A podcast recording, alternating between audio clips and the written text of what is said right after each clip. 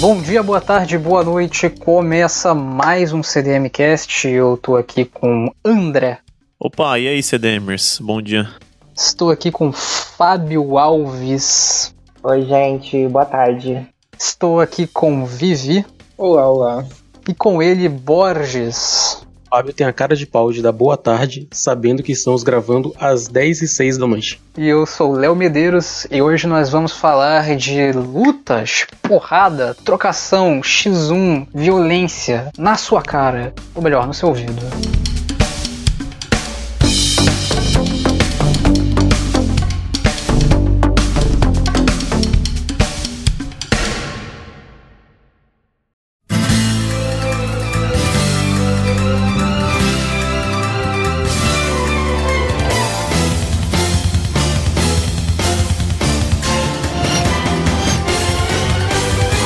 Para começo de conversa aí, nós consultamos vocês, recebemos muitas lutas pelo Instagram, Twitter, a porra toda. Mas nosso ponto de start para organizar todas essas muitas ideias, né? Afinal de contas, o Baron Shonen, que é o que a gente chama aí, esses mangás para meninos que tem porrada, sistema de poder e tal, ele é o mais famoso. Então a gente de referência tá cheio, né? Mas acho que o primeiro ponto pelo qual a gente pode começar em relação a lutas é que as lutas precisam de uma razão para acontecer, né? Antes da gente saber aí formato, aonde vai acontecer, existe o um motivo. Então vamos começar aí evocando talvez, né? Quais os motivos para as lutas que a gente conhece assim. Às vezes o motivo é o próprio plot do mangá, né? Mangás de tem a temática de luta ou é sobre um esporte de luta ou coisas do tipo, já é razão suficiente, né? Mas é engraçado ainda como se é um mangá de esporte, eles tentam colocar uma razão a mais, né, pra luta. Se for só uma luta competitiva, fica meio sem graça, meio vazio, né? Então tem que ter uma rixazinha, o cara tem que pegar a mulher do outro e, e etc, assim. tipo, Kengan Ashura, por exemplo, é meio full porrada, mas tem algumas intrigas ali no meio também para dar um, um saborzinho a mais, né? Precisa de um tom meio novelesco. É, porque, mano, senão, assim, o torneio, eu acho que é interessante. Você tem o apelo do, do poder e tal, das habilidades, a própria luta em si vai ter uma narrativa que pode ser interessante, mas se ela começa de um ponto que não faz sentido, ó, um anime, por exemplo, que eu acho, assim, desgraçado, o God of High School. Esse anime foi a maior decepção da minha vida. Ele tinha um trailer magnífico. Puta trailer. Melhor trailer que o Crunchyroll já fez na vida dela. E aí quando veio o anime, ai meu Deus, que tristeza. Nossa senhora. O primeiro episódio é bom, cara. Pois é, foi enganação total. O resto aqui é pior que bater em mãe. Esse é o problema. luta com a mãe que ocorreu em Naruto, né? Que ele enfrenta lá a Kaguya e tal. The God of High School é muito engraçado, né? Uma das poucas sensações que eu já tive na minha vida é ver uma obra onde ter boa luta o tempo todo foi o que estragou a obra. Cara, é tanta porrada, mas tanta porrada, mas tanta porrada, que não dá tempo de ter mais nada na obra. Mas é sobre o que? Não, não, não sei. Por que, que tem tanta luta? É, essencialmente um torneio, né? Não lembro exatamente qual que é o objetivo lá, mas acho que é para você se tornar o, o, lutador mais forte, né? Não, não é uma coisa assim? Então, é uma mistura de torneio, eu acho que é meio que um torneio do Fate, eu acho que dá pra você ter um desejo realizado, só que tipo, não como o ar seja bom, mas o anime decidiu que ele iria cortar 90% da injeção de linguiça se só focar nas lutas. ah, tá. Entendeu? Então, basicamente, é tipo, gente entrando, tendo um flashback falando, cara, eu tenho um irmão, ele foi atropelado na feira. É isso, vamos cair na porrada. O cara apanha, morre e acabou, tá? Continua, próxima luta. O que o Léo falou é interessante, porque, tipo, eu acho que, por exemplo, um torneio de porradinha, ele pode se bastar por ser um torneio de porradinha até. Eu acho que o que eu discordo, é o que eu falei. É, se for só luta pelo, pelo competitivo, você não vai se apegar a ambos os lados da luta, né? Tem que ter a motivação, pelo menos. Você vê ali que, nossa, um veio batalhando lá do, do underdog, assim, ele foi subindo, e o outro tem um passado triste, blá blá blá. Tem que ter uma motivação. Se for só, tipo, ah, então tem que passar aqui esse cara pra ir pra semifinal. Aí você já não liga muito pra luta. Então, tipo, e esse é um problema que eu tenho no, no geral com esses Battle Shonens, os antigos, que tem luta a todo momento já dentro da obra. Mas aí chegou uma hora que o mangaka vira e fala assim: ah, não tenho mais o que pensar para fazer os personagens lutarem entre si. Vou colocar eles tudo dentro de um coliseu e fazer eles fazer rinha de gato, fazer rinha de galo. Vão tudo lutar sem ter motivo, porque eles precisam ganhar ah, aquela estrela brilhantezinha ali. Acontece isso em Boku no Hero, acontece isso em Yu Yu Hakusho, que eu acho tenebroso. Três vezes. O povo ama aquele arco, mas eu acho tenebroso a motivação dele. O arco é maravilhoso, maravilhoso. Acontece isso em, em tudo quanto é lugar. Por exemplo, acontece em Hunter x Hunter. De qual arco do Yu Hakusho você tá falando? É do primeiro torneio ou do segundo? Eu tô falando do Torneio das Trevas. O segundo Torneio das Trevas é pior que o primeiro. O segundo é ainda mais estúpido. O segundo é mais estúpido ainda. O segundo é pior que o, que o primeiro. Nossa, cara, vocês estão errados. Vocês estão muito errados. Muito errado. Eu já falei lá no programa de Hakusho, já deitei a madeirada lá. Se vocês quiserem ver o meu review completo sobre o arco, tem lá. Mas, resumidamente, eu não gosto por conta de não é suficiente. Você pode virar e falar para mim, falar assim, nossa, mas tem lutas muito boas. Assim, sim, concordo. Tem lutas muito boas em Boku no Hero também. Tem lutas muito boas em vários outros, em outros mangás, em outros animes de torneio. Por exemplo, tem muita luta legal dentro de Dragon Ball que foi esse grande vou colocar como precursor da popularização desse tipo de arco narrativo dentro dos Battle Shonens. Inventou a violência. É tipo.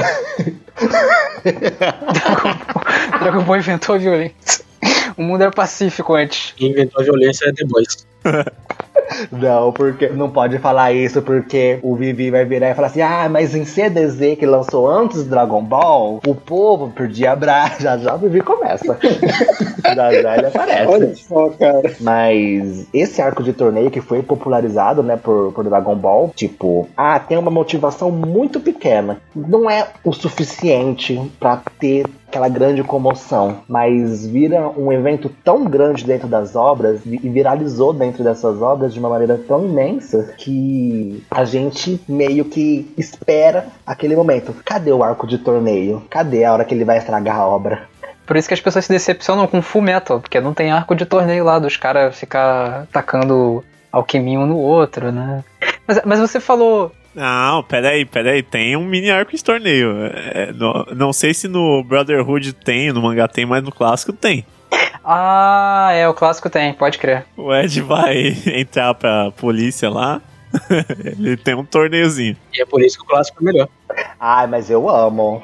Mas uma coisa, uma coisa interessante que assim dá para pensar também, o Fábio mencionou Boku no Hero, e eu acho que é uma vantagem assim, um recurso que as obras mais modernas, enfim, contemporâneas têm, que aí a gente entra um pouco mais em formato, né? Mas, por exemplo, na ideia de você sustentar um torneio pelo torneio em si, as regras que você impõe para os confrontos podem ser interessantes. Pega, por exemplo, o torneio da segunda temporada de Boku no Hero, que os caras têm que montar meio que um megazord de pessoas. Então você tem lutas em grupo com o objetivo de pegar a faixa. Então, tipo, a luta já ficou mais incrementada. É óbvio que você tem ali rivalidades anteriores, né? Tipo, Deku e Bakugou e tal. Mas é interessante pensar nisso também. O que é interessante nesse arco, inclusive, é que o resultado em si importa, né, pro plot, mas o objetivo dos personagens não é isso, né? Que eles têm que desempenhar bem, independente de ganhar ou perder, pra atrair patrocinadores e, e mostrar uma performance ali, né? Sim. Então fica até legal que você mostra ali uma motivação, você mostra um esforço a mais de cada personagem, mesmo que eles não tenham chance nenhuma de ganhar, né? Uraraka versus Bakugou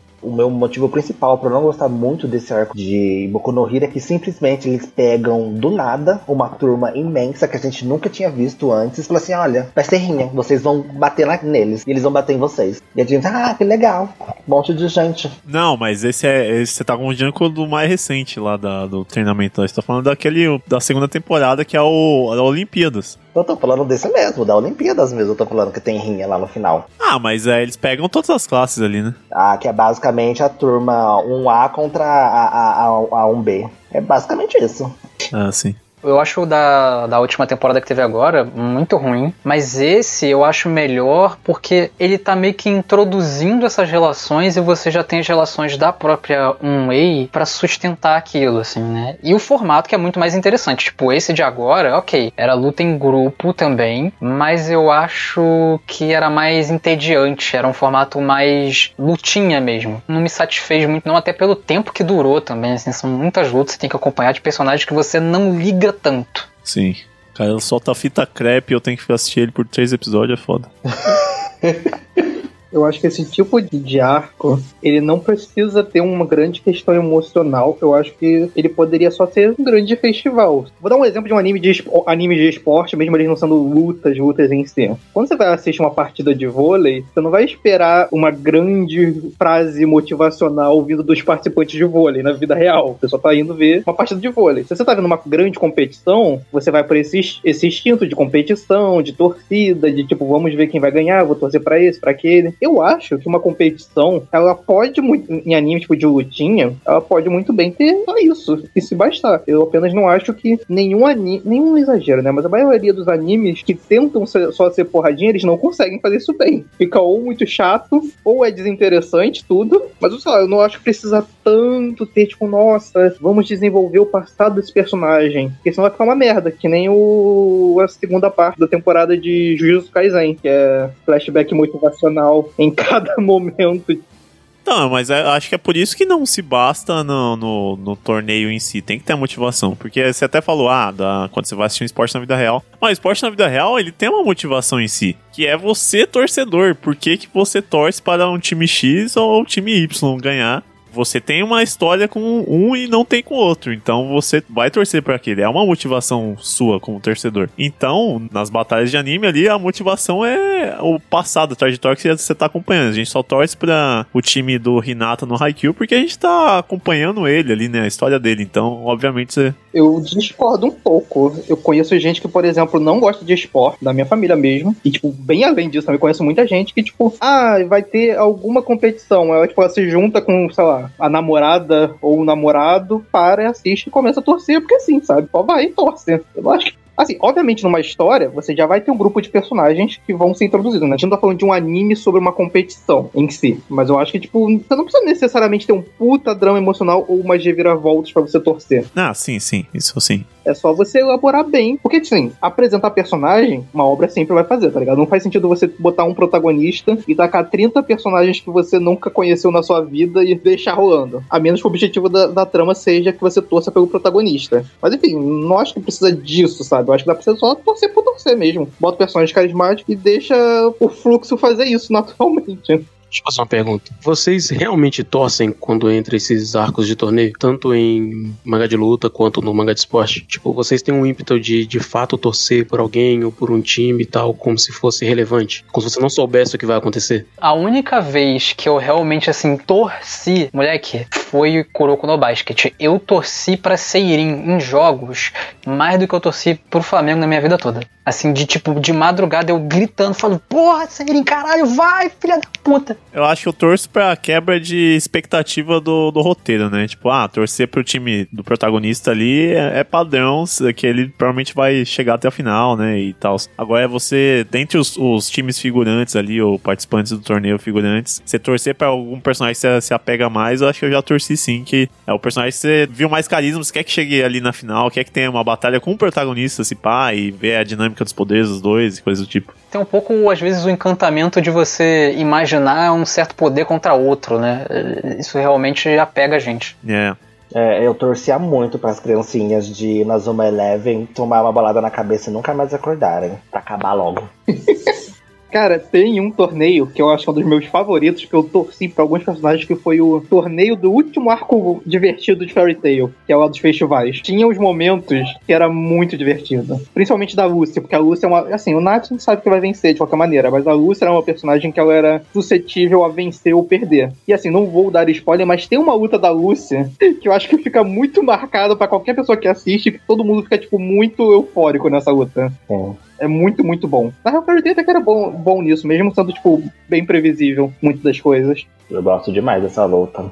Isso é interessante porque eu acho que também, assim, um dos motivos que me fez me apegar muito a Seirin foi principalmente quando. Isso é meio que um spoiler, eu não sei. Assim, eu vou só dizer, tipo, eles perdem um jogo no meio do, do avanço deles ali no torneio, né? E, tipo, é uma derrota muito dura, porque, tipo, é um jogo relativamente longo, assim, e eu fiquei meio surpreso que aquilo aconteceu. E aí você acompanha o processo deles treinando para melhorar, pra enfim, enfrentar aquele time de novo, embarcar no outro torneio. E aí eu realmente foi o ponto ali onde ele me pegou mais, entendeu? Então eu acho que essa coisa da imprevisibilidade, ela é interessante e tem mais, por exemplo, do que no Inazuma Eleven, que eu acho que os moleques meio que só ganham os jogos. Agora vamos, vamos sair um pouco da, do meio da competição. Em batalhas reais, é, que tinha perigo de morte, vocês já torceram ali pra alguém? Eu já torci, não sei se é spoiler aí, pra uma batalha de Hunter x Hunter pro antagonista vencer, porque ele tinha um ponto de vista bem melhor do que todo mundo que tava envolvido nesse arco.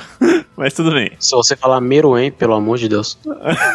Ele vai falar. Ah, pelo amor de Deus, André, tem 15 anos. Você vai torcer pra um velho caquético?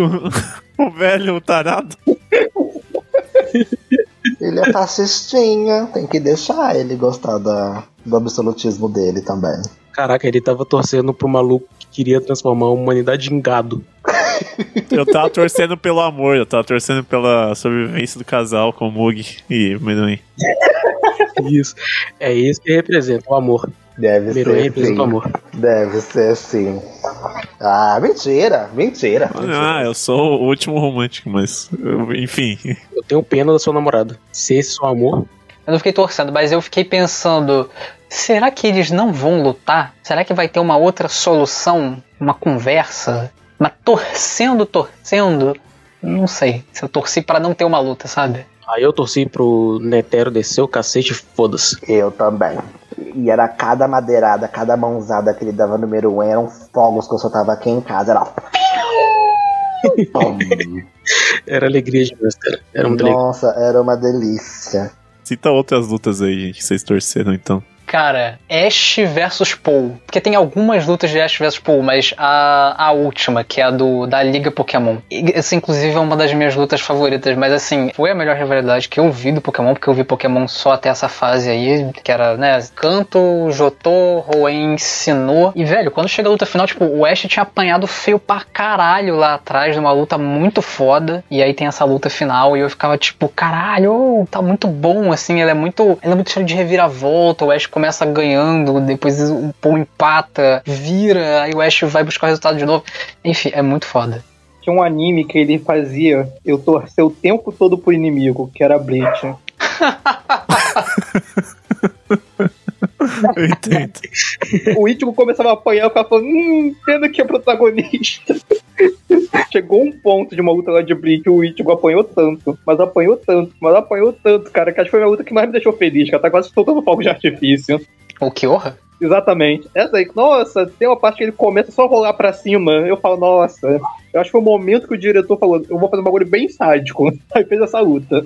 É um bom exemplo você trazer Bleach, porque eu acho que talvez um outro formato que tente se sustentar muito quase como o torneio é o formato que a gente geralmente usa como referência a Cavaleiro do Zodíaco, né? Que é o de você passar por casas, né? Você passar por, por diversos vilões. Modo arcade. É, o modo arcade, e tem muito isso em Jojo também. Né, se você pega ali o Jojo parte 3, algumas coisas da parte 4. Enfim, Jojo em algum momento se dedica a, tipo, lutas semanais e a grande graça é o confronto de poderes, né? Mas esse formato, ele tende a ter os seus problemas. Em Bleach mesmo, algumas lutas, agora a gente tá valendo o, o arco da Soul Society no UKM, elas carecem de ter uma motivação. É meio gratuito. Uma luta que eu torci pra caramba pro personagem foi uma luta de Mag, da segunda temporada do anime, que eu torci muito pro Aladdin. Desceu a sarrafada na cabeça do Titus aquela, até aquele viadinho loiro morrer. Nossa, Eu também torci. nossa. Gente, mas aquela luta também, além de eu torcer muito pro Aladdin, aquela luta é boa pra caralho. Eu acho que a mangaka, né, ela conseguiu usar, assim, elementos de luta física e de todo o treinamento que o Aladdin, né, foi acumulando até aquele momento e conseguiu sintetizar naquela luta e ficou boa pra caramba. A resolução é incrível também. Eu amo demais aquela luta. É meio simples, né? Mas esse foi o quase arco de torneio de Mag, né? Sim, sim. Foi meio arco de treinamento, na verdade. Ali- Aliás, isso é um tópico possível também, né? Lutas de treinamento. Hunter x Hunter tem uma muito interessante que é o Knuckle enfrentando o Gon e o Killua, eu acho, eu acho bem bom. Mas é, essas lutas de treinamento têm um impacto bem legal, né? Quando, tipo assim, o cara vai, apanha, apanha e, e, né, no final ganha e você fala, porra, concluiu o treinamento. No Demon Slayer me pegou bastante. Aquele primeiro arco de treinamento lá que ele tá lutando contra o Mascaradinho. Tem muito disso também dentro de Haikyuu, né? Que é basicamente os amistosos, né? Que qualquer outro esporte também vai ter amistoso, que são essas lutas de treinamento dentro do, do mundo é, shonen de esporte. Então vai ter amistoso, vai fazer 10 amistosos, vão perder os 10, e vai chegar na luta oficial, tá, ganhamos.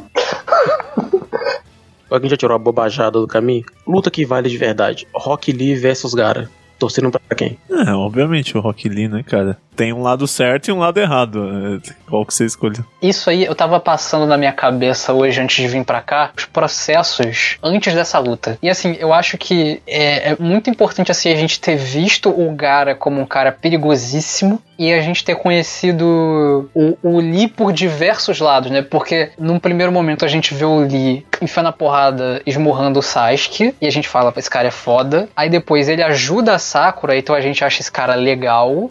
Ele paquera ela. Ele paquera ela, enfim. Também é chato, né? Mas, mas aí ele apanha nessa luta, então a gente cria um certo carisma de tipo, caralho, o moleque vai, o moleque vai perder. Aí chega uma galera lá, ajuda eles e, enfim, a parada se resolve. Então a gente vai pra essa luta realmente guiado a torcer pelo Lee. E temer o Gara. E a luta tem toda meio essa vibe por causa do poder do Gara também, né? Uma luta meio ataque contra defesa e aquela areia sempre, tipo, te deixa com uma certa tensão, assim. É uma luta muito boa. Vou falar que eu torci pro Gara, viu? Por que será? Porque você não tem coração, né? Cara, nada. É que eu achava que o design dele era tão melhor do que o do Lee. Eu achava ele muito cool, estiloso e tal. Ele tinha amor tatuado na testa. É foda. Falei, caralho, esse cara, torcer pra esse maluco. Ele tinha amor tatuado na testa, mas o Lee tinha amor tatuado nos punhos, cara. Ah. E aí, Se foder. Pra você ver que o amor perde, mas ele também vence. Uma batalha que eu torci contra o protagonista foi Yugi contra a Joy. Obviamente o Joy tinha que ganhar aquilo, né? Mas o Yugi meteu a trapaça ali, meteu o louco. O coração das cartas bateu mais alto. Cara, o Yugi, não dá pra torcer por ele. Eu acho que Yu-Gi-Oh! ele tem. Não sei, cara, não é um Deus Ex Machina, não é um protagonismo, é uma coisa que, cara, devia ser criminosa fazer. E chega num exagero tão grande que só resta quem tá assistindo rir, porque senão você fica triste. Isso é um tópico muito importante que é a resolução de luta. E o Yu-Gi-Oh! tenta fazer estratégia lateral thinking, né? Que é tipo, meio que usar a lógica para criar uma solução, mas ele acaba sendo extremamente desonesto, porque isso não faz o menor sentido, tá ligado? Não, e assim, todas as batalhas no Yu-Gi-Oh! seguem essa estrutura de ele sempre estar um passo à frente do inimigo. Mesmo quando ele demonstra uma preocupação, vem a carta que ele precisa, que aí concreta o plano dele, que na real estava sendo feita 15 jogadas atrás, e era a única que precisava para encaixar no- numa jogada complexa inteira, assim. É porque no Yu-Gi-Oh! tem as regras do jogo e tem as regras do Yugi, que só ele sabe, ele só ele sabe fazer. Ele molda o jogo de cartas ao bel prazer dele. Não tem sentido. Tipo, são cartas que as crianças podem comprar em qualquer lojinha, mas só o Yugi sabe as regras. O problema é que o Yugi faz esse malabarismo com carta boba, com carta imbecil. Ele pega lá aquele bichinho pequenininho dele lá, o, o caribo, ele faz o bicho matar o bicho de 3 mil de ponto de vida. ele fala assim, ai, eu vou transformar meu caribo. E transforma um caribo. Cara, tem uma luta do Yugi contra o Kaiba que é maravilhosa. Que assim, tem uma carta chamada Fusão. Você pode fundir dois personagens seus. E aí, na luta contra o Kaiba, que o Kaiba tá com um dragão branco de olhos azuis, o Yugi usa a carta Fusão pra fundir o mamute zumbi dele com o dragão do Pegasus. Aí, como o dragão do Pegasus é um animal vivo e o zumbi é morto, o dragão do Pegasus começa a apodrecer e morrer. Super faz sentido.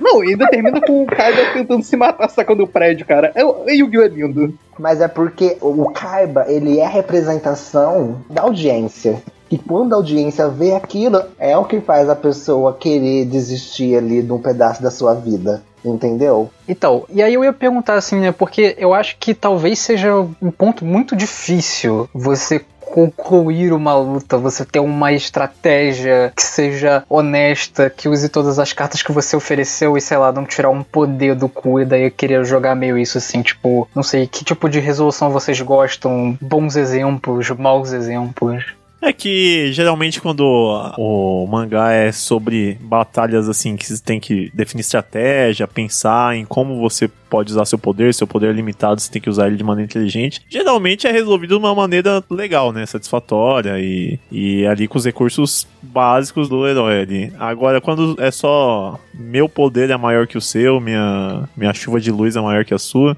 aí não tem muito como resolver, né? Tipo, eu gosto muito, por exemplo, na, no começo da parte 2 do Jojo lá, que, pô, ele tá enfrentando uns caras super poderosos, vampiros, é, imortais, super poderosos, super rápidos e tal. E ele ainda nem, nem aprendeu lá os poderzinhos, não tem, tem nada, né? Ele só é um cara malandro da, das ruas, assim. O Joseph só tirou uma metralhadora do cu e sai atirando no vampiro, né? Coisas normais, assim. Exato, exato. É até esmiralhar a pele do cara e é isso. Ele é o tempo que ele ganha pra sair dali e salvar todo mundo e tal. É uma solução bacana que não tira o poder do cu. Você sabe que o, o cara não tinha como ganhar naquela situação, então não, não contradiziu as regras do roteiro ali, as regras do universo, sabe?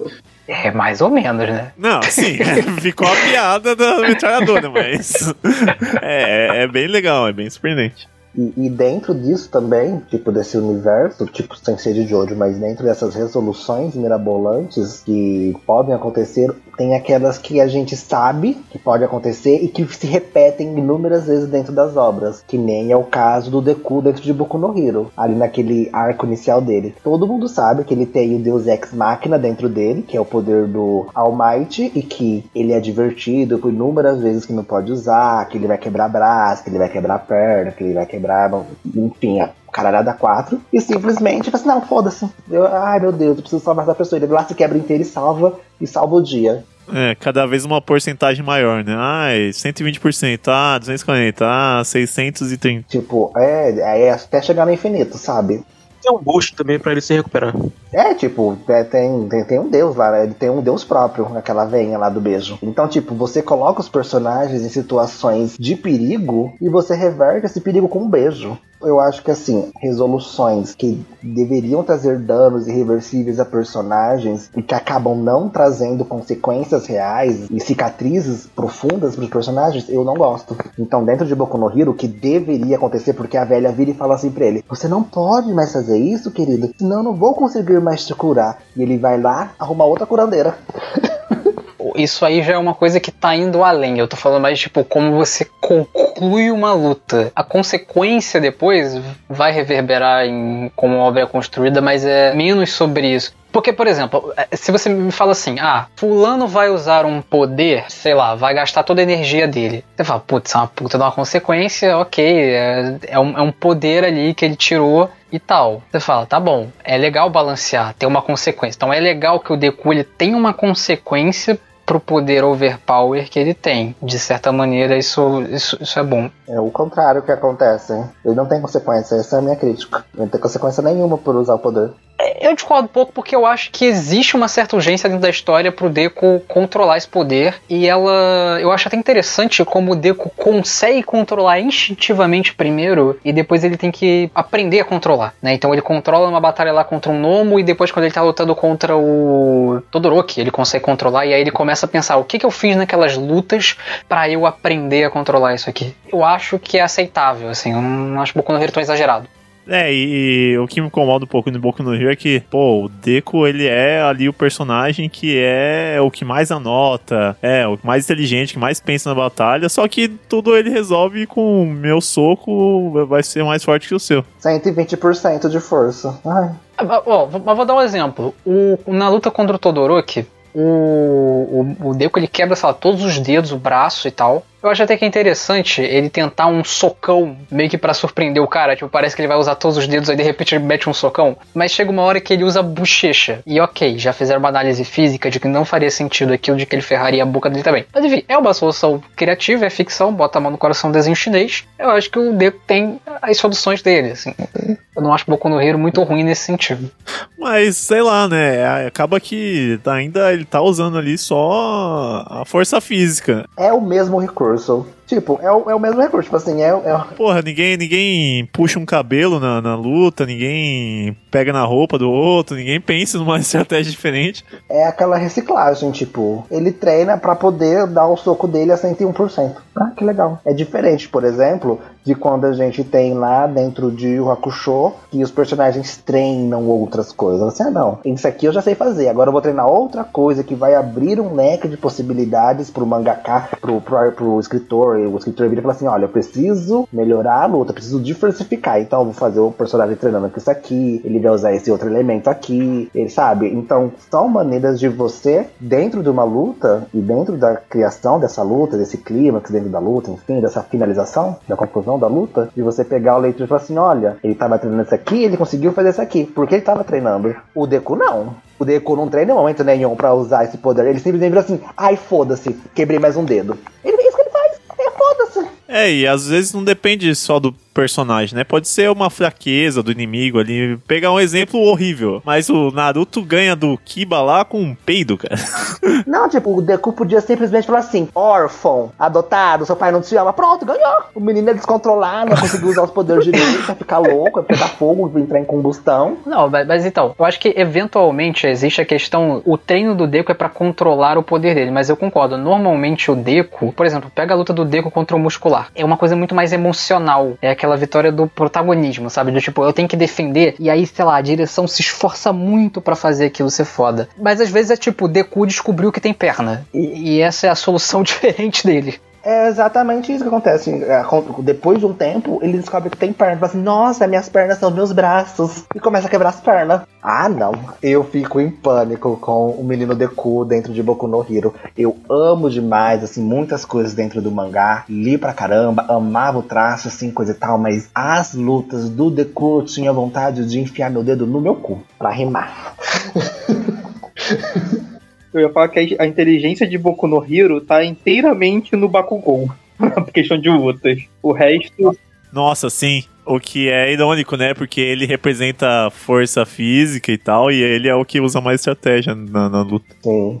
Porque ele não pode explodir tudo. Mais ou menos, hein? O verdadeiro protagonista. Exatamente. Nossa, eu acho muito irado quando o Bakugou ele começa, tipo, andar explodindo, sabe? Ele cria explosões pra criar, tipo, impulsos. Isso é muito foda. Ele voando igual um tolete pra escapar do All for One lá. Eu amo. Eu amo demais. Mas então, é, é isso que eu ia falar, porque, tipo, Boku no Hero sempre tem esses momentos, principalmente grupais, em que ele reúne poderes muito simples e cria, tipo, breves estratégias, assim, que criam momentos rápidos, lutas curtas, que são relativamente interessantes, assim. E o próprio Bakugou, eu não sei se o Bakugou, numa luta individual dele, já criou algum tipo de estratégia muito complexa também, né? Geralmente, acho que ele só explode os outros. Ele cria assim, ele na real, a grande questão do Bakugou é como ele utiliza as explosões. Por exemplo, eu lembro que ele, pra fazer tipo uma pequena metralhadora de explosões, né, tipo em vez da explosão se dispersar, ele fechava os dois dedos dele e colocava a palma da mão atrás, aí tipo em vez de ser uma grande explosão, saia tipo uma- umas várias bolinhas. E tipo ele vai fazer umas outras coisas muito interessantes, tá ligado? É, é isso, o, o maior problema meu mesmo é o Deku dentro de Boku no Hero. Eu acho que os outros personagens, o cara se esforça um pouco mais, porque como ele não vai dar muito tempo de tela pra ele, sabe, pelo menos eu vou fingir que eu me importo, tá? Daqui a pouco eu vou falar que ele é um vilão. Aí ele finge um pouco. Não, é, e até no, no Todoroki, que é, ah, é gelo e fogo. Porra, podia ter tanta estratégia, tantos elementos ali que ele podia fazer, é, ensinar química pra criançada aí e tal. O cara não dá um, um choque térmico no inimigo, não faz nada. Ele só, só queima o fogo mais quente possível que ele conseguir e supera o calor. Mas é porque aí, é, esse é o problema desse mangaka. Ou ele dá um background, ele cria um personagem, ou ele cria um, um personagem que luta. Por exemplo, o, perso o Bakugou, ninguém se importa com o background dele. Aí ele sabe lutar bem. O Todoroki, todo mundo gosta do background dele. Aí ele não sabe lutar, entendeu? É a mesma coisa com o Deku. Quanto mais fracassado, depressivo, quanto mais tempo de tela fora da luta você tem, menos inteligência dentro de luta você tem. O Fábio é muito gentil, né? Eu sou generoso. isso que funciona muito a, o final daquela luta do Deku com o Todoroki. Eu acho que essa é uma luta com muita motivação e que importa muito você conseguir acender a churrasqueira, você fazer o Todoroki usar o poder de fogo dele. E por isso que aquilo é o, é, é o ápice emocional da luta, porque o objetivo narrativo dela foi concluído e aí tudo bem ser poderzinho contra poderzinho, né? E é isso que acontece. Tipo, Todoroki, gelo, fogo. É isso. A luta é isso. Gelo mais forte. Mais gelo. É isso a luta. Uma coisa assim de poder contra poder que eu gosto como solução é quando isso é usado da forma assim mais óbvia e natural possível. Por exemplo, no One Piece tem um vilão com poder de raios, né? Meio merda assim, né? E aí, o predador natural dele é o, o Luffy, que tem poder de borracha, né? Que isola o, o, o raio, né? O choque, na, na teoria, sei lá. A única luta boa do Luffy também, né?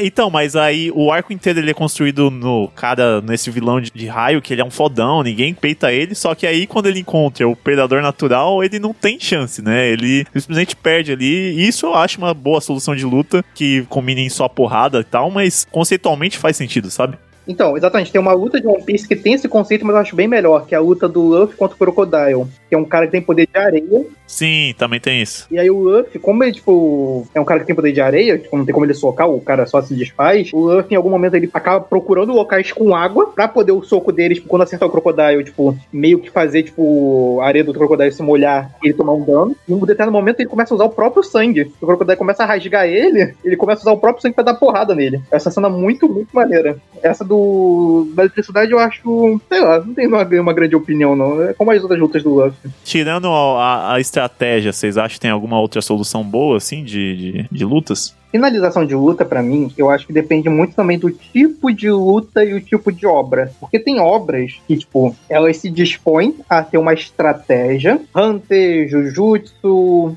não sei mais qual. Jojo.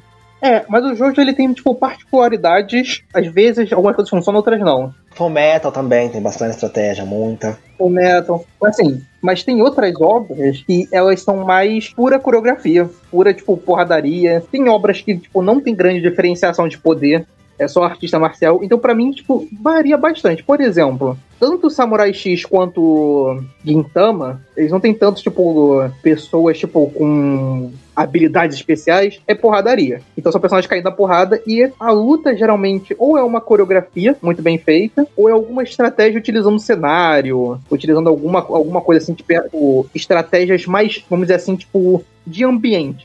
E nesse tipo de luta, eu não, não dá pra tipo, dizer exatamente que tem um protagonismo, porque não tem uma grande diferenciação, tá ligado? É como se você fosse ver um, um filme de porrada de Kung Fu. A menos que o personagem fale, esse personagem é mais forte que o outro, esse personagem não sei o que. Geralmente o que vai determinar a luta é a própria coreografia e o. Em como o protagonista consegue usar o ambiente melhor do que o quem tá lutando contra ele. Exato. Nesse sentido, tem um anime que é bem ruim, que é o Megalobox né? Que, tipo, não tem muita estratégia, coreografia e o Joe meio que ganha, tipo, é, já tem três episódios dessa luta, eu tenho que acertar esse soco e derrubar o cara.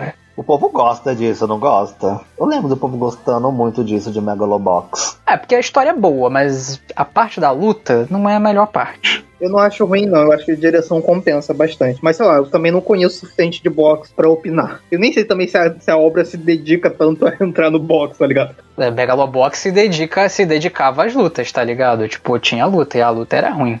Ó, uma outra obra, por exemplo, que a gente falou de finais não muito bons, Chainsaw Man, né? A minha primeira leitura de Chainsaw Man foi muito olhando assim, nossa, ele realmente parte pro lateral thinking, sabe? Tipo, ele pega os poderes e ele pensa soluções fora da caixa. Depois eu vi que, na verdade, tava mais perto de Yu-Gi-Oh! É, exatamente, exata.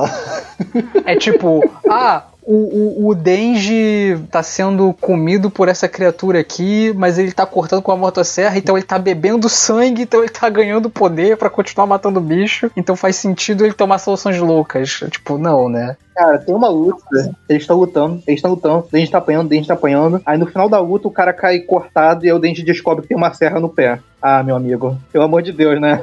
Então, mas isso eu não acho tão ruim, não. Porque. Pensa assim, o cara gera uma serra na cabeça e nos braços. O que impediria ele de gerar na perna? Esse é o assassino do Denji. Tipo, isso eu acho que faz sentido. O problema é o Denji não perceber, porque assim, é ele. Ele é aquelas partes da serra elétrica. Ele tem que sentir. É ele. Ele é a serra. Ele é aquilo, entendeu? Não, mas ele descobre a possibilidade de que ele pode gerar aquela serra. Isso eu acho ok, assim. Justamente por ser o Denji que faz sentido ele não saber daquela serra. Ah, não. Mas ele não sabe? Ou ele nunca tentou fazer? É a mesma coisa do Boku no Hero, tá ligado? Ele lembrou, tenho pernas, será que tem uma serra nela? Putz, verdade. Serra, vai. Não, ai, não, desculpa. Tem vários outros ali é, é, exemplos piores dentro de, de, de Chainsaw Man mesmo. Vários outros. Por exemplo, qualquer conclusão de conflito que envolva a máquina é pior. E colocou a máquina e alguma conclusão de conflito é ruim. Piora. Eu tô me segurando aqui porque eu tô babando de raiva. Eu defendo essa luta do da serra no pé e eu defendo a luta contra o demônio da escuridão também. Eu acho genial o Denji usar, usar fogo contra o demônio que gosta do escuro, porque fogo é luz. Genial. Essa luta não me incomoda tanto. Todas as outras 90 dele me incomodam. Ok. O Vitor falou uma coisa no chat, mas acho que ela super vale ser dita, porque dentro disso de Denji tirar a perna, Deku descobrir que tem pé, tem o Zaraki que descobre que tem dois braços, né, cara, num certo momento. E tipo, eu não sei dizer se isso é uma percepção genial que o Kubo me fez ter de que ele tava fazendo o Zaraki lutar com uma mão o tempo todo, ou se eu acho isso só imbecil, assim, mas tá aí. É uma das decisões já tomadas. Cara, é estúpido e é burro, mas como é o Zaraki, eu permito. O Zaraki é o tipo de cara que falaria isso.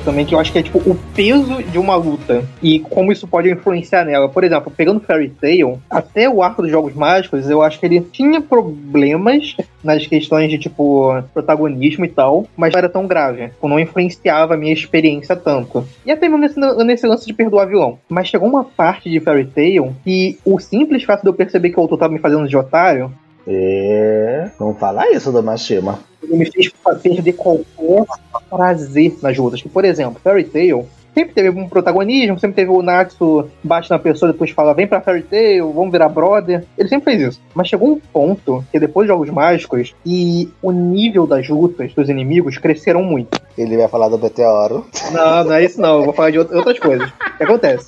Cresce muito, cresce muito. E o Mashima, ele decidiu que todo vilão de Fairy Tail que ia surgir a partir de agora era o vilão mais foda do mundo. Ele faz uma puta construção. Tem um grupo lá na, na Fairy Tail, por exemplo, que era o, os Pica Fodona, sabe, do conselho. O cara lutaram por cinco temporadas. Eles apoiam pra um vilão. Aí você pensa, porra, esse vilão vai ser foda. Esse vilão aqui vai ser do caralho. Aí chega lá, o vilão barbariza, come todo mundo na porrada. O Naruto fala, Natsu! E o Natsu vence.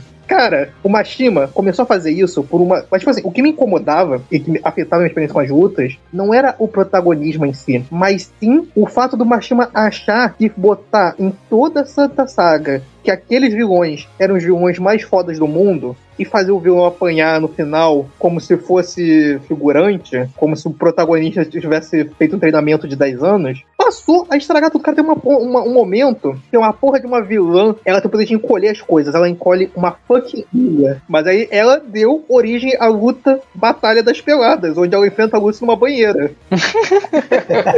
A clássica. Batalha do Gugu. Mas, ô Vitor, isso que você tá falando, eu acho que pra mim é um problema que eu identifiquei em Bleach e que tem a ver com a sensação de perigo, assim, né? Que é essa sensação de você ser feito de otário, porque. E tem também a ver com o que a gente já falou de previsibilidade. Então, por exemplo, o Ichigo no arco da Soul Society, ele vence um cara de um certo nível. aí daqui a pouco ele vence um tenente, aí daqui a pouco ele vence um capitão. E ele não treinou, ele fez isso tipo no mesmo dia. Ele se recuperou, foi lá e venceu. Tipo, o Cubo quer me dizer que esses caras têm níveis diferentes, mas ele faz o mesmo cara, com a mesma força, vencer todos eles. Então a sensação que me dá é que não existe diferença de poder e que, tipo, o Ichigo não vai ter trabalho para vencer as lutas dele. Se você pensar mais pra frente, tem, alguém citou aqui a luta do Ichigo contra o Grimjow, que é uma excelente luta por questões, enfim, de coreografia, de que tem uma rivalidade ali, que é interessante que a gente vem acompanhando há algum tempo, mas que o Ichigo vence o poder mais forte do cara de uma maneira banal, porque tem o Orihime gritando, tá ligado? Então, assim, e aí o Kubo não apela para outras coisas, tipo lutas em grupo, né? A maneira com que os poderes de Bleach funcionam, elas não ajudam você criar dinâmicas de luta que sejam, sabe, interessantes, que não sejam, sabe, minha espada é maior do que a sua, mais forte que a sua, meu raio é mais forte que o seu. Então chega uma hora que, mesmo a porradinha, que é essa coisa que supostamente sustenta uma falta de história e de um tema interessante, ela começa a não segurar mais. E se você é mais atento, com Bleach, você percebe isso desde o início. Você está falando que em Fire Tail isso começa num certo ponto. Eu já acho que com Bleach isso já começa bem no começo. Tudo bem, tô falando de um personagem específico aqui, mas acho que é um problema que se estende assim por, por, por outros, por outros personagens também. Eu acho que aí no Bleach já é mais uma questão, pelo menos na minha experiência, que assim que eu lembro, era o famoso protagonismo. O de Fairy Tail, e que passou a incomodar, não é exatamente o, o protagonismo, mas sim a expectativa e a criação de hype em dizer sempre que aquilo dali é a maior coisa do mundo. E aí quando chega, essa maior coisa do mundo, ela é vencida, mas vai ter a maior coisa do mundo de novo no próximo arco, por exemplo. Dragon Ball. é super isso. Então, mas Dragon Ball, Dragon Ball não sei. Que Dragon Ball faz bem porque ele tem consequências do cara ser mais forte que o anterior, né? Tem? Tem ali algum estrago? Tem, pô. Tem uns estragos que eles fazem. Se é revertido depois pelas bolas do dragão aí, aí já, já é outro fator, mas. Não, mas Dragon Ball, eu acho que o Dragon Ball ele ainda consegue ter, tipo. Não sempre, não vou passar esse pano pro Dragon Ball, mas eu acho que assim, o caminho até o, o vilão ser vencido e tal, tipo, eu acho que todos os vilões de Dragon Ball, eles fazem. Todos é exagero, vamos botar assim, maioria, eles fazem jus ao hype que o Toriyama levanta. Eu acho que eles fazem, eles fazem jus em algum nível, sabe? Você vê eles treinando, você vê sei lá o que. Você vê uma coisa. Mesmo se tiver um protagonismo ou coisa ali, eu acho que todos os vilões de Dragon Ball, acho que eles conseguem atender o hype. O de Fairy Tail me incomoda, que tipo, tem o Zeref, que obviamente é, tipo, é o Zeref lá e o dragão, que eu esqueci o nome, são tipo os mais fodões. Mas o que me incomoda em Fairy Tail é justamente o fato que, tipo, tem sempre a maior desgraça do mundo. E essa maior desgraça do mundo, você sabe que, tipo, vai ser derrotada em uma única luta logo ali, sabe? Se o Natsu chegou pro vilão, encarou o vilão, eles começaram a trocar porrada, você sabe que no final o, o Natsu vai gritar: Vamos da Fairy Tail! Tocar o vilão e a luta vai acabar. Eu tenho um grande problema quando você levanta o hype pra algo, isso vai fodendo as coisas. Por exemplo, Hunter x Hunter tem o Meruem. Logo depois do Meruem foi pro Illumin. Ninguém olhou pro Illumin e falou: Nossa, isso daí é a maior ameaça do mundo, é maior do que o Meruem. Não é, são ameaças diferentes. É, são ameaças diferentes, né? A proporção é diferente, tá? Por enquanto, até o momento, o Tseredit também não é. Tseredit é só ele é uma grande ameaça, mas não, não chega a ser tipo nível Meruem. Mas o meu problema é se, por exemplo, toda arco que viesse após Formigas Quimera tivesse alguém ainda mais poderoso do que o Meruem. Seria, aí seria um grande problema, porque eu aí ia perder o hype. Eu ia parar e olhar aqui e falar, cara, peraí. Eu ia perder o hype até do próprio Meruem, que eu ia falar, mano, porra, não. Aí também não é pra tanto, né, cara?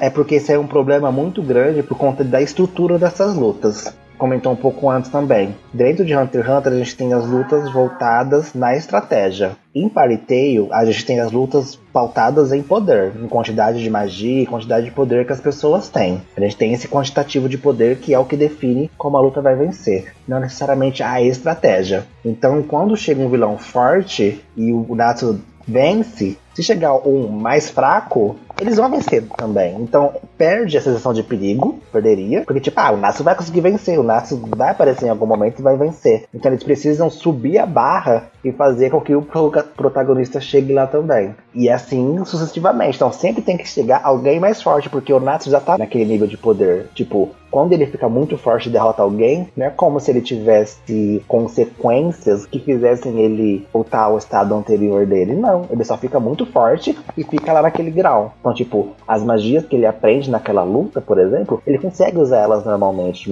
é, na, em, nas próximas lutas, seja onde for. E esse é um problema desses, dessas lutas quando são pautadas no poder, entendeu? E o que limita a porra dessas histórias e desses Battle Shonens no geral. Porque como que você vai fazer ter uma sensação de perigo se o próximo vilão é mais fraco que o anterior? Como você vai fazer o Goku ficar com medo de alguém que é mais fraco que alguém que ele acabou de matar, sabe?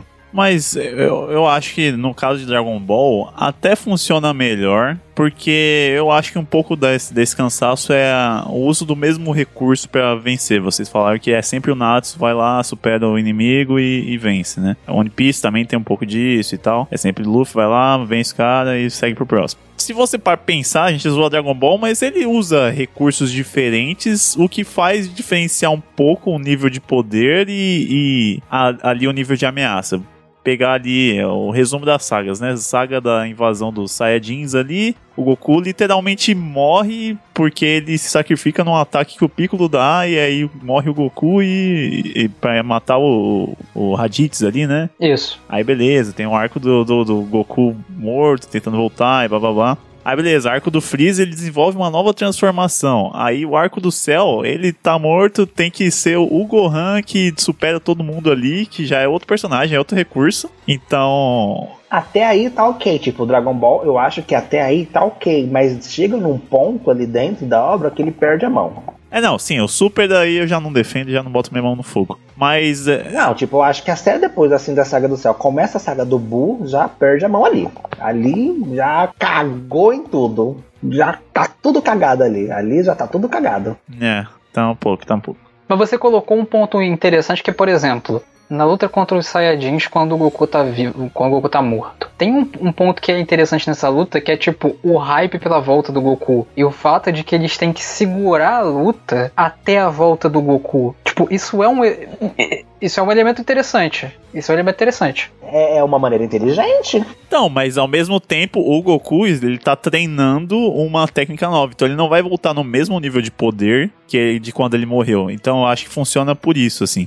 Ele tá treinando o Kaioken, né? Na, na época. É, e você, e você não tá jogando exatamente com um Deus Ex Machina, você tá jogando com algo que é prometido e você tem várias mortes nessa parte. Essa parte, tipo, morre, sei lá, Piccolo, morre Tenshinhan. Vai morrendo Kuririn, vai morrendo todo mundo. E Ancha, e Ancha morrer também, né? É, bom dia, né? Tirando a saga do Buu, eu acho que toda a arco de Dragon Ball, o Goku não está presente no momento H. É, assim como na, na infância do Gohan, né? Ele também não está presente. Mas é uma maneira inteligente de você lidar lidar com vilões dentro de obra. Você tem um núcleo de personagens, nem tudo precisa ser resolvido pelo personagem principal, sabe?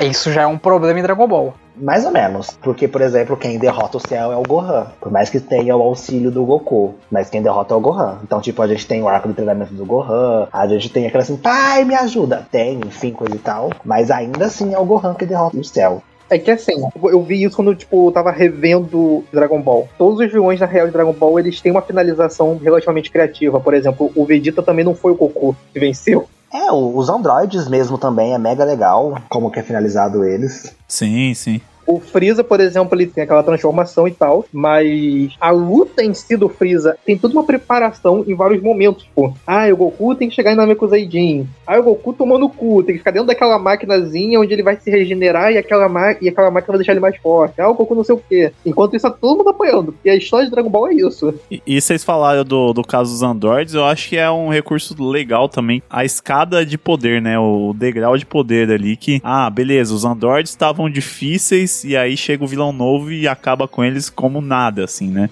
É, dá para estabelecer um novo nível ali sem literalmente o cara aí no modo arcade vencer, vencer, vencer, né? Eu gosto como isso é bem usado até no One Piece, que tem lá o irmão do Luffy, né, o Ace, que ele chega num arco ali no começo, Esse mostra fodão, salva o Luffy, faz a porra toda. Depois, a gente já estabelecido aí essa imagem dele de fodão, corta pra ele no meio de uma ilha caçando um cara e esse cara vence dele. E aí você fica, caralho, como assim? E aí só mostra o resultado disso capítulos e capítulos depois. Então você fica na expectativa é, desse poder desse cara, sabe? É, do nível de poder desse cara. Então acho que é um recurso bacana, assim. Sim, sim, sim. Tipo, recurso tem muito, gente, pra você manter uma luta e, e- e um arco de luta numa tensão bacana. É o escritor querer. É falar assim, olha, ele tá viajando.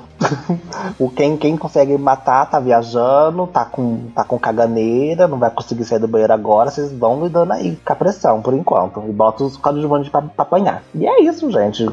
Tem uma coisa interessante em Fairy Tail, né? Agora que eu já desci o pau em Fairy Tail bastante, que uma das coisas que eu gosto em relação à luta é as lutas da Lucy. Que a Lucy, ela só apanha, mas a partir daquele momento que eu reclamo bastante de Fairy Tail, ela também começa a virar uma pessoa de bem melhor, porque ela começa a ser mais relevante e vencer as lutas, ao mesmo tempo que ela não é necessariamente a pessoa mais forte dali. Eu gosto que tem uma leve progressão de, de level power, sabe? Tipo, ela claramente é mais fraca dos, dos protagonistas, mas chega um ponto onde ela começa a vencer as lutas, começa a ser bastante importante. E assim, não vou dar spoiler do arco final de Fairy mas ela tem uma grande importância pra conclusão e pra tipo, a resolução da- dos problemas que estavam tendo lá. Eu gosto isso, bastante disso.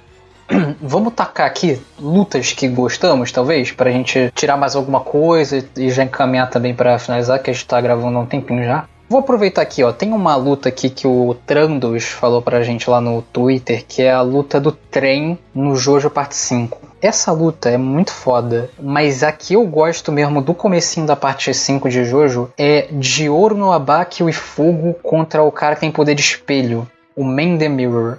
Isso é um nível de coordenação muito foda, porque, tipo, tem um maluco que é sugado pra dentro de um espelho e outros dois malucos que estão indo para o objetivo do- dos heróis e ao mesmo tempo tendo, que salvar esse cara de estar dentro do espelho. Então, tipo, a batalha meio que acontece em duas dimensões e eles têm meio que se entender e bolar táticas de dois lugares diferentes, né? No caso, o Diorno acaba bolando, bolando as táticas pensando no que tá acontecendo dentro do espelho, né? Mas assim, é muito interessante, eu acho que tem estratégias bastante legais e é, sabe, o momento em que o- essas artimanhas de Jojo, né, do Araki, elas funcionam muito, embora a gente possa pensar um pouquinho aí até considerar se tudo faz sentido ou não, né? Mas tá aí um exemplo de luta em grupo que eu, que eu curto, assim, né? Que é mais ou menos é um grupo contra um, na verdade, né? Outra pessoa comentou da luta de Black Clover do. Tem um arco lá que eles estão lutando contra o Veto. Então tem a galera da guilda, né? Do, do Asta, que é os touros negros, contra um grupinho desse grupo rival. Aí tem determinado momento, acontecem várias situações, e que eles precisam meio que fazer um Megazord de poderes, entre aspas, e, e começar a combar as habilidades deles. Chega um momento onde o Asta fica debilitado dentro da luta, ele perde o movimento dos braços, das pernas, e a outra personagem que ela tem poder de corda e fio, ela usa ele como se ele fosse uma marionete e, e- e usa ele o menino todo quebrado pra dar porrada. Tipo, ela tá em outro lugar. Black Hole tem umas lutas em grupo muito boas mesmo. Sim, e como o mangaka ele consegue fazer essa questão de utilizar a magia dos personagens de uma maneira bem limpa, que a gente entende o que está acontecendo, o porquê aquilo consegue funcionar daquela maneira, porque ele, que é, eu acho que é um grande mérito do mangaka aqui, ele sabe que ele não pode inventar muita coisa, porque ele vai se perder. Então ele deixa as habilidades simples. Assim, olha, esse aqui é poder de vento, essa aqui é poder, é poder de cordinha, esse aqui é teletransporte, esse aqui ele corta magia, esse aqui ele solta foguinho pela bunda, sabe? Então, tipo, fica muito mais fácil quando chega nessas lutas em grupo para ele controlar e de fazer essas combinações que ficam muito legais dentro da, dessas lutas. E é incrível pra caralho essa luta. E o menino com os ossos tudo quebrado, rodando e girando e dando pirueta no ar e sentando espadada na cabeça do bicho e voltando e todo quebrado, chorando, gritando, pelo amor de Deus, eu não aguento mais. E ela continuava, você vai continuar, filha da puta. E, e- e, ah, incrível, incrível demais. Se você não continuar, você vai morrer. Eu acho que o essencial dessas lutas em grupo é que realmente os poderes ou as habilidades complementem, né? Ou a incapacidade de um ali de poder lutar, como eu já até citei no programa do, de Bleach a luta que tem da Rukia com Hulk e o Shed contra o inimigo lá, que o Shed não consegue ver, então ela tem que ir guiando ele para onde ele tem que bater e tal. É interessante isso. E lembrei até que no próprio Naruto tem um, um negócio bem famoso por isso, né? Pelos poderes complementarem, que até os personagens são conhecidos por os poderes complementarem, que é ali o trio do Inoshika Show, né? Que a, até os pais deles seguem esse grupo porque eles acham que realmente os poderes combinam e tal, e fazem um, uma boa batalha de equipe ali. Assim, em Naruto isso é sempre usado, eles são sempre usados para derrotarem inimigos menores, né, não, não muito relevantes, principalmente na guerra ali, mas a ideia é boa, a ideia ali e a execução das lutas é, faz bom uso dos poderes ali tem uma luta boa do trio que é quando eles enfrentam Hidan e Kakuzu, né? Que já é na, na luta ali de vingança. Vai mudando um pouco quem enfrenta quem, mas no geral mistura um pouco, né? A sombra do Shikamaru junto com o Shoji,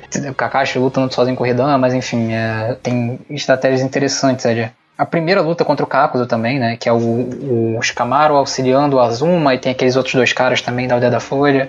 Sim, sim. Tem uma situação que eu gosto demais ali no comecinho de Naruto, que é aquela parte que ele vira Shuriken. Eu amo.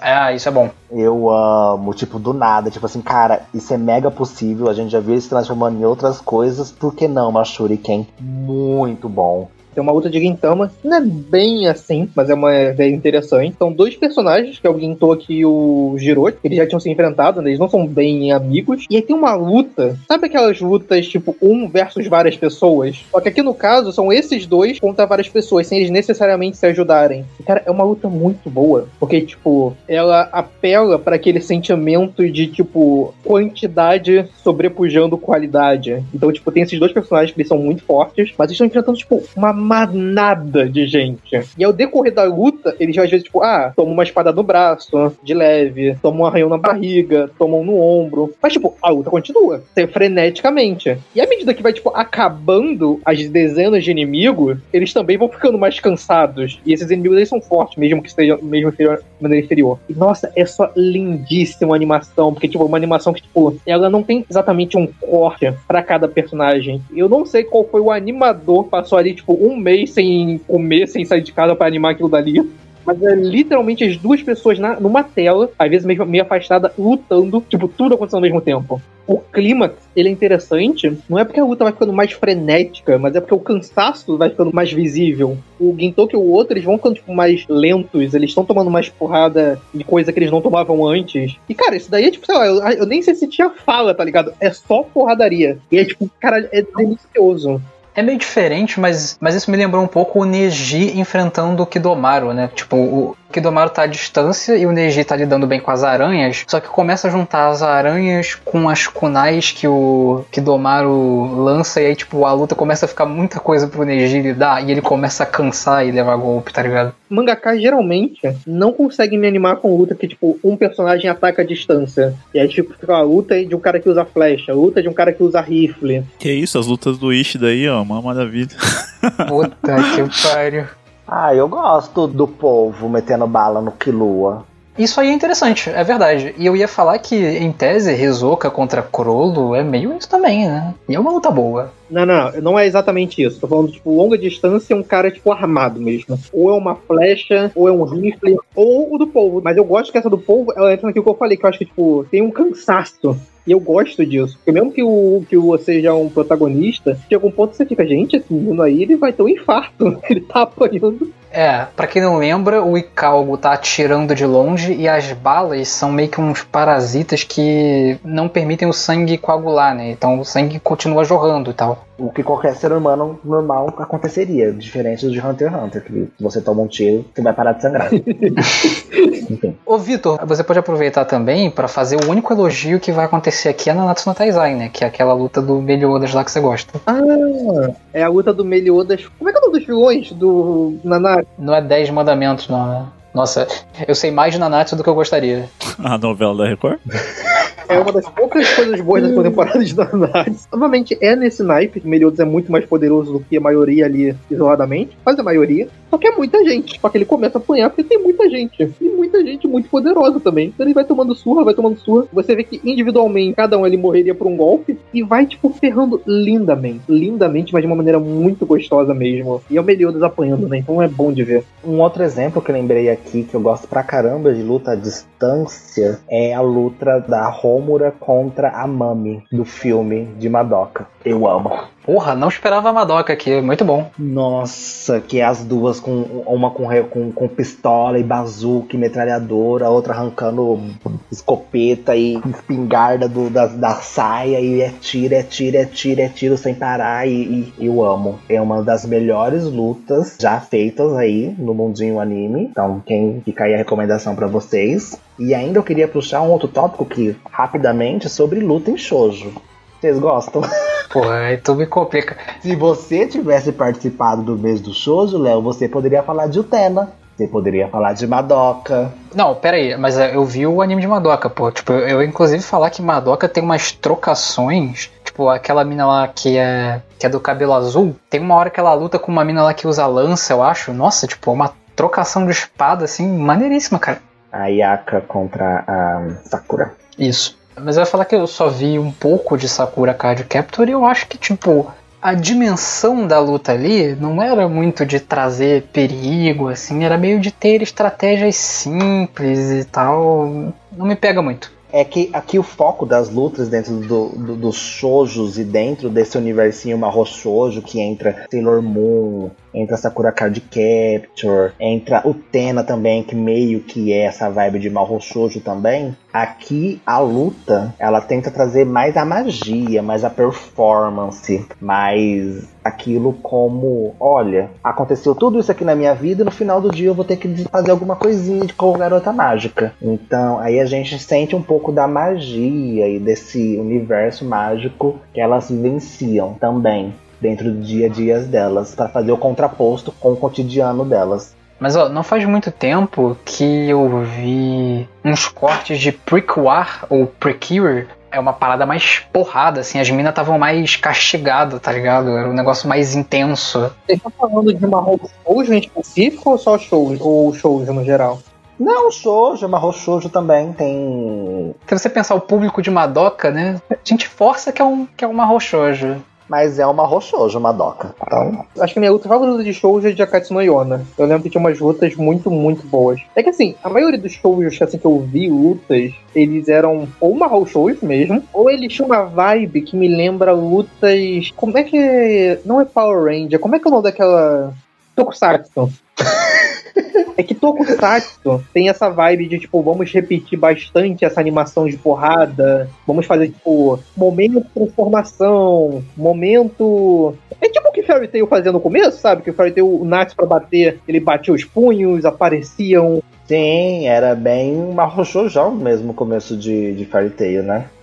Então, tipo, as lutas de Mahou pelo menos que eu conheço, elas vão muito por esse naipe, né, de shoujo no geral. Às vezes funciona pra mim, às vezes não. Pra mim depende muito da obra. Minha favorita mesmo é a Katsuno Yona. As lutas da Katsuno são lindíssimas, são perfeitas. Rapidão, só puxar um tópico aqui então. Por que, que vocês acham que luta de robô gigante não tem graça?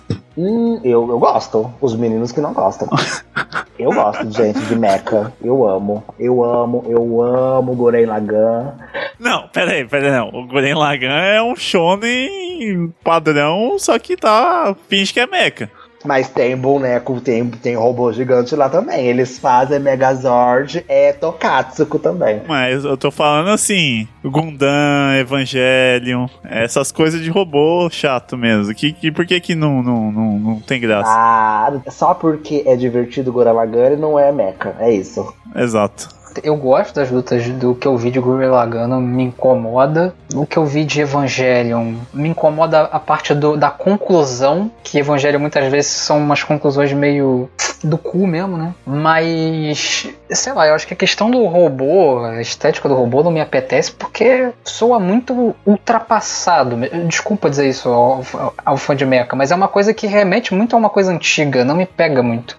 Eu vou até provar meu ponto aqui, ó. Shingeki no Kyojin, o famoso mecha de carne. As lutas são muito interessantes quando, quando é os humanos cortando o pescoço ali dos mechas. Quando dois viram gigantes e saem na porrada, não tem graça. Hoje em dia, não. Não tem graça nenhuma. Vocês não gostam de Power Ranger, então. É isso que vocês estão tentando falar. Vocês não gostam. Não, eu tô falando que mecha não dá, não, não tem graça luta de mecha. Uma coisa que me incomoda com alguns mechas é que eu não consigo sentir muita sensação de perigo, que é um robô. Então eu não sei, tipo, até que ponto um dano no robô é perigoso. Por exemplo, no Evangelho, os personagens estão uma porrada. Aí, sei lá, vai ter que vir alguém pra falar, então, é, esse robô aí perdeu, sei lá, foi muito sério esse golpe o pessoal lá longe, né, que vira, ai meu Deus, tá perdendo os controles aqui da perna, o pessoal lá na central, né? Eu não sei assim, se tem uma maneira, certo? Como eu falei, tipo, eu não parei para explorar mecha, os que eu vi eu não gostei, eu tô fora. Assim, talvez um mecha, tipo, exageradão, que não precisa se preocupar tanto com isso, é, tipo, é unicamente coreografia, explosões bonitas, é tipo, é o Dragon Ball dos mechas. Talvez seja divertido. Eu vou parar pra ver? Não. Gurren Lagann. Exatamente, é isso aí mesmo. Nunca vou parar pra figurar em Gagan, mas talvez seja divertido. Exato, exato. É isso, pode, pode continuar aí, Léo. O bloco só queria, só queria jogar esse questionamento que o fã de Mecha nunca pensou. Hein? E meio que a ideia agora é fazermos as declarações finais de amor, alguma luta que as pessoas não podem deixar de ver, que vocês queiram falar e não conseguiram falar. Eu já recomendei as que, eu mais, as que eu mais gosto. Eu falei da do Meruem com Netero, falei da de Mag, lá do Aladdin com o Titus, eu falei da de Madoka. É porque assim, eu não sou muito. Eu gosto das lutinhas assim, coisa e tal, mas não é geralmente o que eu tô buscando nas obras, sabe? Eu, eu busco, eu gosto dos personagens, de como eles são escritos. Fábio pacifista. Ah, eu sou mais uhul, olha como que esse personagem ele luta pensando no coração dele. E é por isso que eu gosto de Fairy Tail. Então toda vez que o Victor virar e falar assim, ah, aí quando o Natsu gritava, ah, é pela guilda eu chorava. Porque eu gosto disso. É isso que me fazia assistir Fairy Tail. Era ele lutando pelas outras pessoas em volta dele. Então, dentro da luta, é, o que eu geralmente procuro e busco são esses personagens que lutam pelos outros e não só pelos próprios ideais. E, e eu gosto disso, eu, eu acho interessante. E, e, é o que eu geralmente busco. Então, tipo, não tem nada em particular assim que eu vejo de luta, não. Eu acho que um ótimo uso de tipo, porradinha em anime eu gosto bastante é Kodama Drive. E eles sempre conseguem encaixar coisas visualmente deslumbrantes dentro da narrativa sem que a história precise se deslocar para isso. Acho que isso é o melhor exemplo que vem, vem de anime de, tipo, bons usos de luta, bons usos de cenário, bons usos de tudo, sem precisar fazer a trama parar. Eles sempre fazem alguma coisa que tipo, você entende que é essencial para a história, ou tipo, entende que tipo, é interessante para a história, e vai passar por aquele local. Então, por exemplo, tem uma porra de uma luta que é no meio de um parque temático, tá ligado? Um parque abandonado. E é só lindo pra caralho. É só bonito pra caralho. Tem uma porra de uma coisa muito importante naquele parque que faz sentido pra história. Então, tipo, ao invés deles botarem uma cena aleatória de luta em outro lugar e pararem tudo, eles foram criativos o suficiente de conduzir a história de uma maneira onde as lutas aconteçam em locais muito interessantes visualmente, que fique maravilhado durante o processo. E isso durante 12 episódios. É muito bem feito, é muito bem encaixado, é o, é o, o que melhor encaixa várias das coisas que a gente falou aqui hoje é Kodama Drive. Recomendo. Eu não pensei muito numa luta favorita de todos os tempos, mas eu vou citar uma boa aqui, que é famosa e tal, é do One Piece, que é do arco da escapada da prisão de Impel Down, é um dos melhores arcos aí de One Piece, pra quem conhece, e que tá rolando ali, o, o Luffy tá escapando com uma galera gigante, assim, mais de 50 pessoas ali da, da prisão, e simplesmente aparece alguém no caminho que impede todos eles e tem a capacidade de impedir todos eles, mesmo que eles vão pra cima dele, eles não vão conseguir atingir ele, porque o cara, ele tem um poder de veneno veneno, que é o Magellan. Ele tem um poder de veneno, então se você encostar nele, você vai queimar até a morte. E ele, por ser feito disso, ele consegue ficar gigante, tapar a passagem de todo mundo ali e tal. E a solução que eles acham para isso é muito boa, porque um dos, dos companheiros que tá saindo com o Luffy ali, ele tem o poder de cera de vela, né? que específico, hein? É, então. Faz, ele molda, faz cera. E aí o Luffy, com poder de borracha, ele cata e faz luvas de boxe é, gigantes de cera pro Luffy. E o Luffy, como ele pode se esticar, é o único que pode bater no cara gigante feito de veneno ali, né? E poder ajudar todo mundo a sair da, da prisão ali. Eu acho bom como é uma luta meio que em grupo, né? E ali usa um pouco de estratégia também, usa um pouco da. Tem a coisa da limitação dos personagens, eles não tiram poder do cu pra vencer o cara. É, realmente ali tá dentro das limitações, ele nenhum deles podia enfrentar sozinho ou de qualquer outro jeito. Então, eu acho uma boa, uma boa solução assim de luta, desde a estruturação dela assim, até a, a expectativa, né? Ter essa dificuldade num cara super apelão contra uma turma assim e eles ainda ganharem é muito bom. Eu vou citar algumas, porque eu, enfim, eu não, eu não consigo ser uma pessoa sucinta, né? Assim, uma trocação franca, duas trocações francas, aliás, que eu adoro, é Rock Lee contra Kimimaro. Acho um bagulho, assim, divertidíssimo, muito interessante. Adoro o poder do Kimimaro, o negócio dos ossos e tal. E Gon vs Jizuka, acho... É, inclusive, falando especificamente do anime de 2011, assim, o que a direção faz no começo dessa luta, assim, a tensão que ela cria com as, com as transições do storyboard, o, o silêncio, o foco só na luta, é muito interessante. Mas é uma luta muito boa, assim, também, no, no decorrer dela todo. Eu vou citar aqui a primeira luta do Hyakimaru em Dororo, no remake de Dororo de 2019 que é uma luta muito foda que usa muito a questão do corpo do Hakimaru, porque ele é tipo um boneco, né? Ele tem. As partes dele são desencaixáveis, então você vê muita dinâmica dele fazendo movimentos rápidos de tirar o braço, botar na boca e usar a lâmina. E ele tá enfrentando um bicho que é uma gosma. Então não tem como ele atacar diretamente. Então ele usa o cenário. Eles estão num rio, tem uma ponte, ele leva o bicho pra ponte e ele corta a ponte para derrotar o bicho. Então eu acho assim um dos melhores usos de cenário que já vi em luta. Doppio versus Metallica em Jojo é simplesmente, acho que a luta mais incrível que Jojo já fez até agora, no, no anime, né? Eu tô acompanhando pelo anime. E vou terminar com o Voguin contra quatro malucos lá da máfia no início de Orkshin, que é simplesmente uma das mais impressionantes usos de força bruta que eu já vi. O Voguin fica paralisado e ele come cérebro do cara, ele mata o cara gritando. É muito foda, assim. É, é, é o Togashi olhou para reforço e falou: Acho que isso aqui é o melhor que eu posso fazer. Ele fez, é sinistro, muito foda. E aí, quando o Kurapika vence o Voguin, isso tem muito peso por causa dessa apresentação que ele fez. Essas são as minhas batalhas aqui que eu acho que não podia ficar sem falar. Tem uma de Jojo que é muito boa, que é Spice Girl versus Notorious Big. Vou nem sequer dar o trabalho de explicar essa luta. Ouça esse nome, Spice Girls versus Notorious Big, e vão assistir. Ela é maravilhosa. É isso, é Jojo pra caralho, né?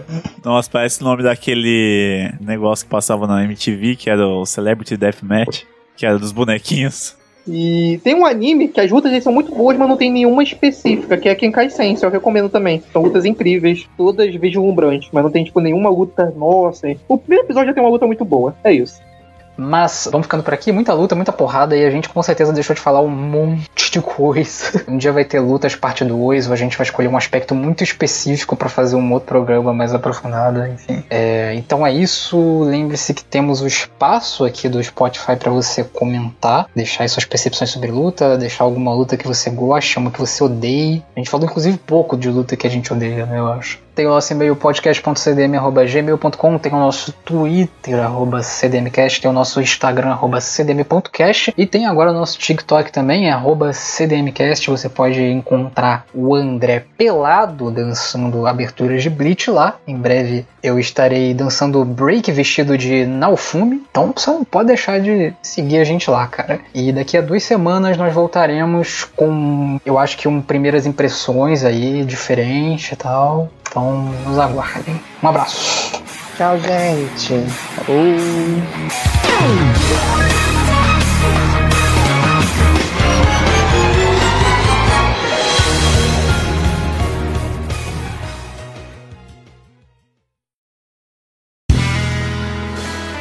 Este podcast foi editado por André de Carvalho.